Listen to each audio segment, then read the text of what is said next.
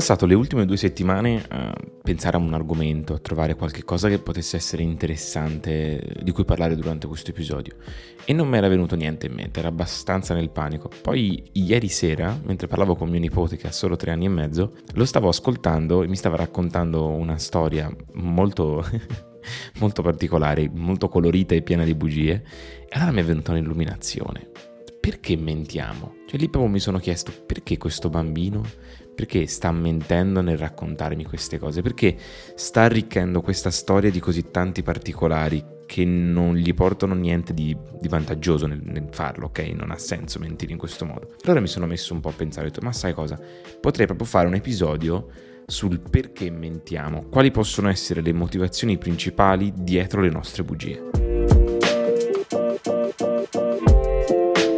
Ragionando sull'argomento ho pensato a un po' di motivazioni per le quali noi mentiamo e alcune di quelle che mi sono venute in mente, o almeno quelle più concrete, più valide, sono ad esempio la paura delle conseguenze. Cioè è ovvio che sia una delle ragioni principali per cui le persone mentono, perché abbiamo paura delle, az- delle azioni, delle conseguenze negative che ci possono accadere, che potremmo subire, qualora eh, si dica la verità su una cosa che non dovevamo fare, che non doveva essere fatta o insomma, qual- qualunque si voglia motivazione per la quale ci viene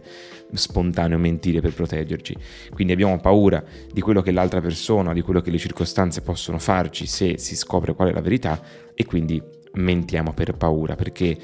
eh, il nostro desiderio di preservarci, ok, magari che deriva da un istinto naturale un pochino più antico, è talmente forte che ci porta a inventare una storia di sana pianta pur di scampare, diciamo, alle conseguenze negative di quell'atto. Un altro elemento è quello di preservare magari l'autostima. Tendiamo a mentire anche spudoratamente quando la verità è palese pur di mantenere la faccia, pur di non perdere la faccia davanti a qualcuno, pur di non subire un'umiliazione o di sottostare al giudizio altrui e quindi mentiamo, si mente, si mente, si mente. Una, una menzogna molto, molto frequente tra i maschi che mi viene in mente parlando di questo argomento è quella di quando sei magari un pochino più piccolo eh, tu magari a casa i tuoi genitori non ti hanno mai comprato la PlayStation o il Game Boy e quindi ti ritrovi a dover dire eh no ma mio cugino nel, nel suo garage eh, nell'altra città lontano da qua c'ha la PlayStation 8 e io ci gioco quando vado da lui ma non posso farvela vedere perché ora lui è in vacanza. Ecco questa è la tipica bugia che tutti i maschi si ritroveranno a condividere perché è proprio quella sempre più detta quella che vai a colorire delle storie dove non, non, ti riguardano nemmeno perché stai parlando di qualcun altro, però davanti agli altri tu fai il figurone, quindi è importante mentire per dare un'immagine di sé diversa agli altri, ecco.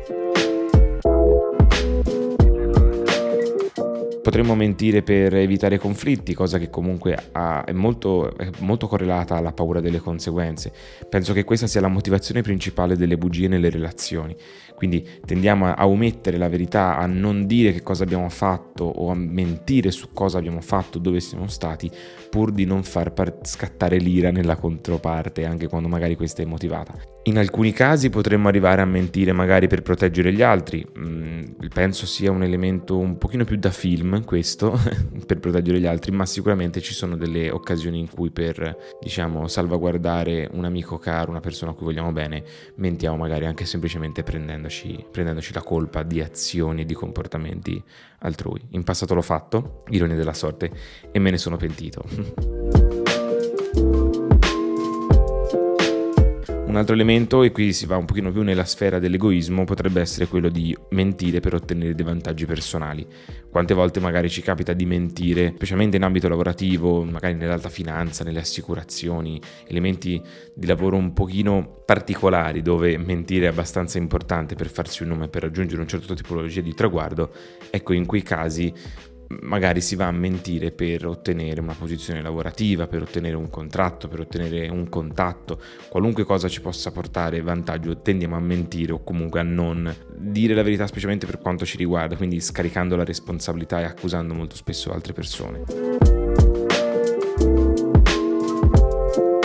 Ultimo ma non ultimo c'è il mentire per il gu- puro gusto di di mentire, per il piacere che proviamo quando mentiamo, quando abbiamo quella scarica di adrenalina dovuta al fatto di sapere di star facendo qualcosa che non dovremmo fare e che quindi ci piace, questa sensazione ci, dà, ci fa sentire vivi, quindi mentiamo, mentiamo, mentiamo e non si smette mai di mentire perché si entra in un circolo vizioso di necessità di dire le menzogne, non sappiamo più dov'è la verità e dove finisce la menzogna e diventa anche difficile perché come tutti sappiamo, anche se è un detto molto comune, è vero, anzi quasi tutti i detti molto popolari e banali sono veri, proprio perché sono molto comuni, ovvero che le bugie hanno le gambe corte. È ovvio che prima o poi le bugie escono fuori, magari ci vogliono 3, 5, 10, 15 anni, ma le cose escono sempre fuori, perché poi più menti più la storia si, colori, si arricchisce di particolari, più tempo passa, meno te ti ricordi i particolari che hai detto e quindi è facile poi ingannarsi e tradirsi da soli dicendo tante bugie. Cercando di argomentare queste cose, specialmente per quanto riguarda la parte legata a ottenere vantaggi personali,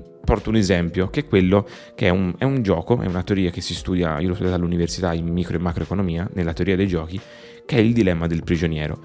Il dilemma del prigioniero è la tipica situazione dove si va a mentire per ottenere un vantaggio personale, pensando di ottenere un vantaggio personale, correggiamoci, quando poi in realtà alla fine non è la cosa migliore da fare. In questo esempio, lo faccio in maniera molto sintetica, due persone vengono arrestate con diversi capi d'accusa, vengono messe in due stanze separate e i poliziotti vanno ad interrogare e gli dicono eh, allora ragazzi, svuota il sacco, io lo so che il tuo amico ha fatto questo, questo e quest'altro, mm, se, se te mi dici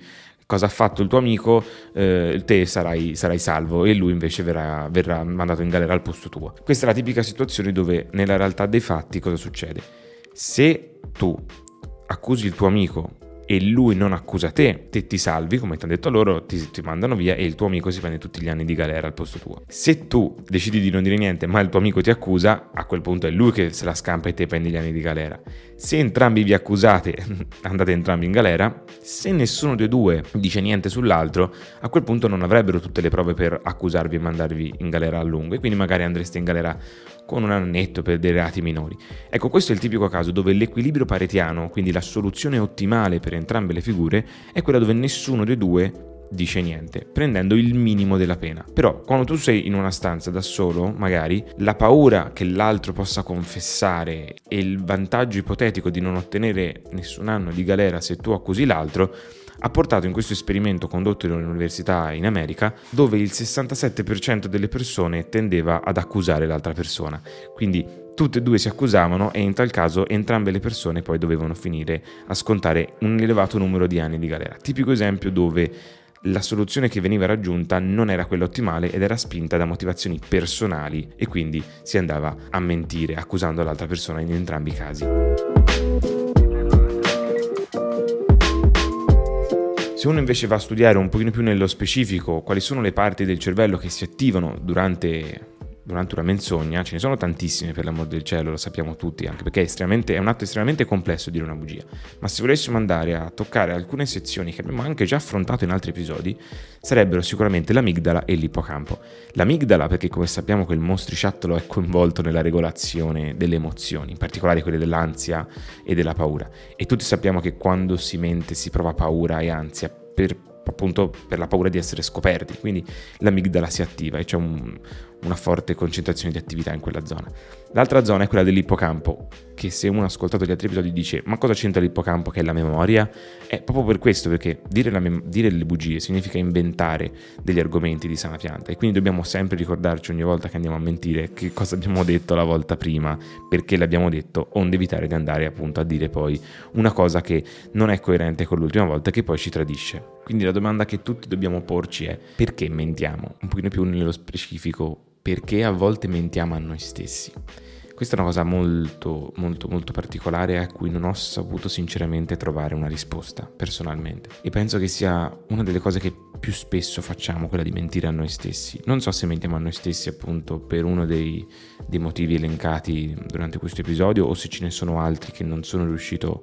a trovare né con le ricerche né con, diciamo, dei miei pensieri. Però mi è capitato molto spesso di incontrare persone che mentivano a loro stessi, facendosi veramente del male, continuando a dirsi delle cose che non erano vere, magari demoralizzandosi, privandosi di opportunità incredibili, oppure mentire a noi stessi per paura, magari mm, tu, tu tutto noi, tutte, ogni singola cellula del nostro corpo vorrebbe farci fare una certa esperienza e andare in un certo posto, ma mentiamo a noi stessi dicendoci che non siamo capaci di farlo, che tanto non andrà, che intanto ho paura e ci autoconvinciamo, ci autoconvinciamo di questa cosa e ci priviamo di opportunità e delle possibilità incredibili. A volte mentiamo talmente tanto a noi stessi dicendoci certe cose che poi diventiamo quella bugia, diventiamo quella personalità e questo non è assolutamente salutare per noi. Finisco questo episodio chiedendovi quanto spesso voi mentite agli altri e quanto spesso mentite a voi stessi circa le vostre potenzialità, i vostri, i vostri risultati, il vostro futuro, quello che volete fare, quello che desiderate, quello che provate per qualcun altro. Ci sono una miriade di campi in cui noi andiamo a mentire a noi stessi, quindi vi chiedo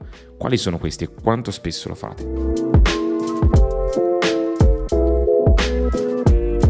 Anche per oggi è finito, mm, invito chiunque non l'abbia ancora fatto a lasciare una recensione al podcast che è sempre estremamente gratita e just film, just feed your mind, alla prossima.